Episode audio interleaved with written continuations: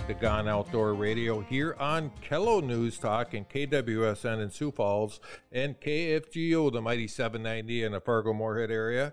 Scotty Brewer, Kyle Ager, Brewer Ager Outdoors, and in this segment, we're going to chat with an old, old friend of ours. And by old, old, Well, he's not that old. It's not because he is very advanced in age, because he's been a friend for a long time. Um, he is a competitor, a very, very strong competitor, uh, Mr. Brian Bjorkman, NWT professional walleye angler, um, all around great guy, and a very, very strong family man. Welcome, Brian. Yeah, thanks for having me, guys. So tournament angling, you started tournament angling years ago. Um, you've done pretty much everything. You've fished a lot of local tournaments, which you still continue to do so. You fished MWC with your family for a long time. Uh, jumped into which is kind of a semi-pro league. Then you jumped in full full pro. Now you are a full time, well, not full time, but you fish full time with the NWT.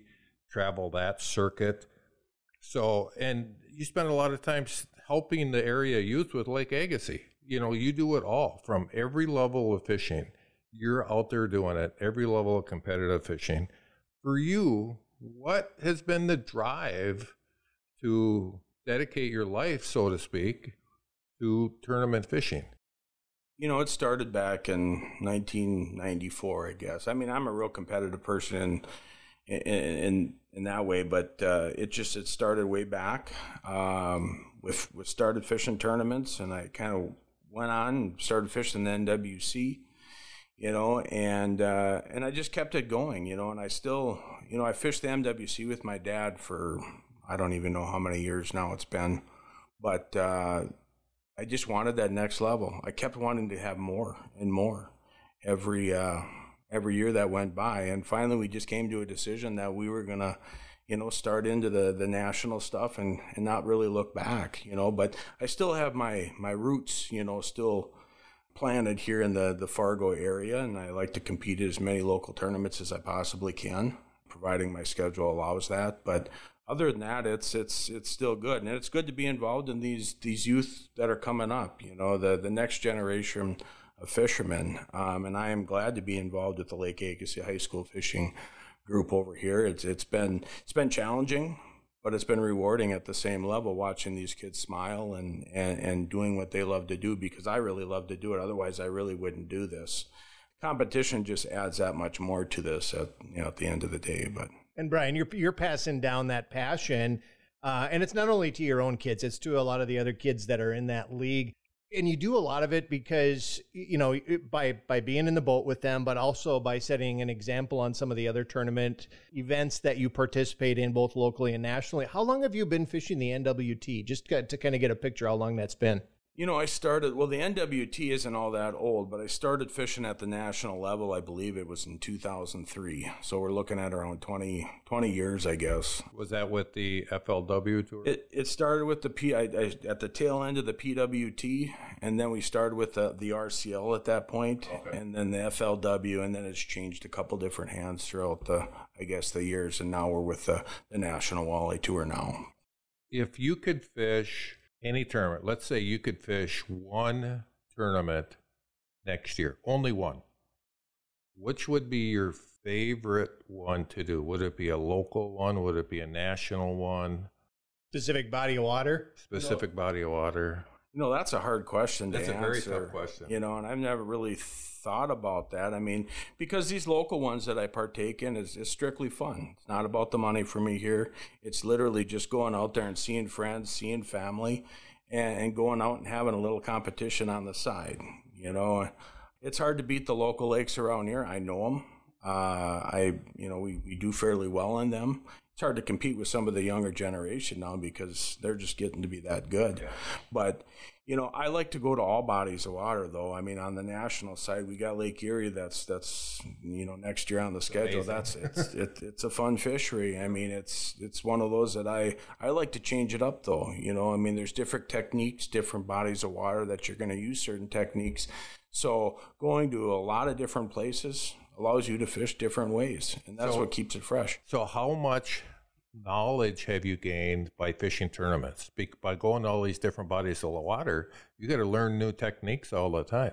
All the time. I mean, everything is changing, um, especially now with the forward facing sonar that we're dealing with. I mean, we're getting a look at fish and how they react to certain bites, and we're, we're learning at a fast pace right now, especially in the last couple of years but yeah, there's there's a lot of techniques that that I've learned over the course of years that you're not going to learn around here, you know. And like part of it is just going out like last year. I think we went over not last year, the year prior to that.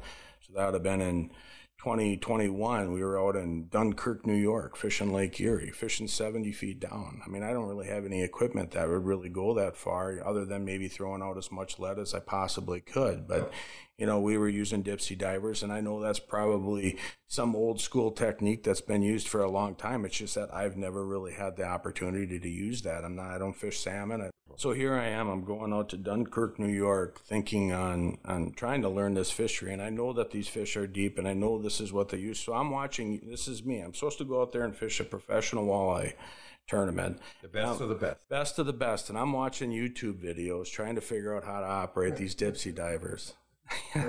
And so it's just one of those things that I put, up, you know, you got to have a, a, fast learning curve. And it really wasn't all that hard to do once you got the concept of it.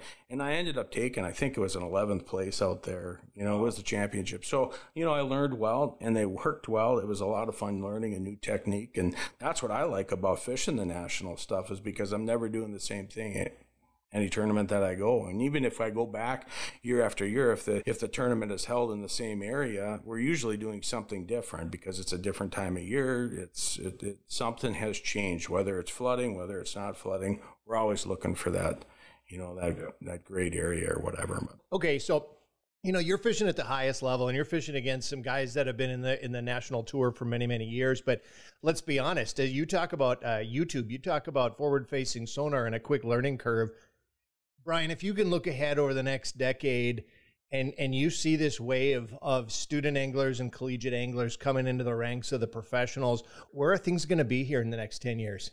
Boy, the sky's the limit, you know, with the technology that we have going on with the spot lock, with the forward facing sonar, with just being able to see the, the reaction of the fish, you know, when you're throwing certain baits in front of them. Um, these kids, I mean, I almost, you know, I've been doing this for a long time and I, and I felt like you know, as these younger guys coming onto the, the tour, right? I felt that they had, for the first time, I felt like they had the advantage because I wasn't really part of that. Yeah, I, I would look at this forward facing sonar when it first came out, you know, and I really wasn't really grasping it. Well, I was grasping it, but didn't really know how to use it. I was that guy that would turn the depth finder, depth finder on, and that's all he would do is look at the depth. You know, these things are giving you a lot of information, and unless you know how to read it, it, it doesn't really mean anything. And decide what to do with that information. Um, so the NWT this year, the 2024 season, we got Lake Erie, like you mentioned, Mississippi River in Minnesota, Green Bay, uh, Sakakawea, then the championships on Lake Huron.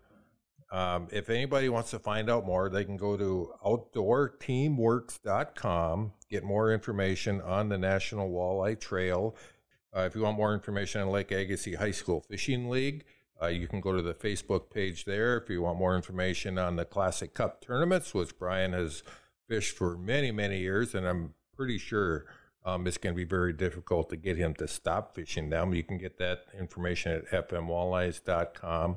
Brian, uh, any parting words on tournament angling? If you want to pump somebody up, get somebody excited that's never fished a tournament, what would you tell them to get them to start looking for a tournament to fish for their first you know, the first tournament that uh, that I would probably do is something maybe that you're pretty familiar with. You know, a technique that you do, but put yourself in that situation where you got to go find fish on a particular day in certain weather conditions, and, and just make yourself do it. You'll find that it's pretty enjoyable. Some days, some days it's stressful, but uh, I tell you what, it's very rewarding in the end when it all comes together. Yep, and I would say bring somebody that's a very close friend of yours as a partner do a two person t- tournament, which most of them are, most local ones are, whether it's your best friend or possibly a family member that you will really, really enjoy making those memories with. Brian, we really appreciate you coming on Gone Outdoors. Yeah, no problem. Thanks, guys. I really appreciate the invitation to come out here and, and just have a conversation with you guys. Thank you. Stick around. We'll be back with more Gone Outdoors after the short break.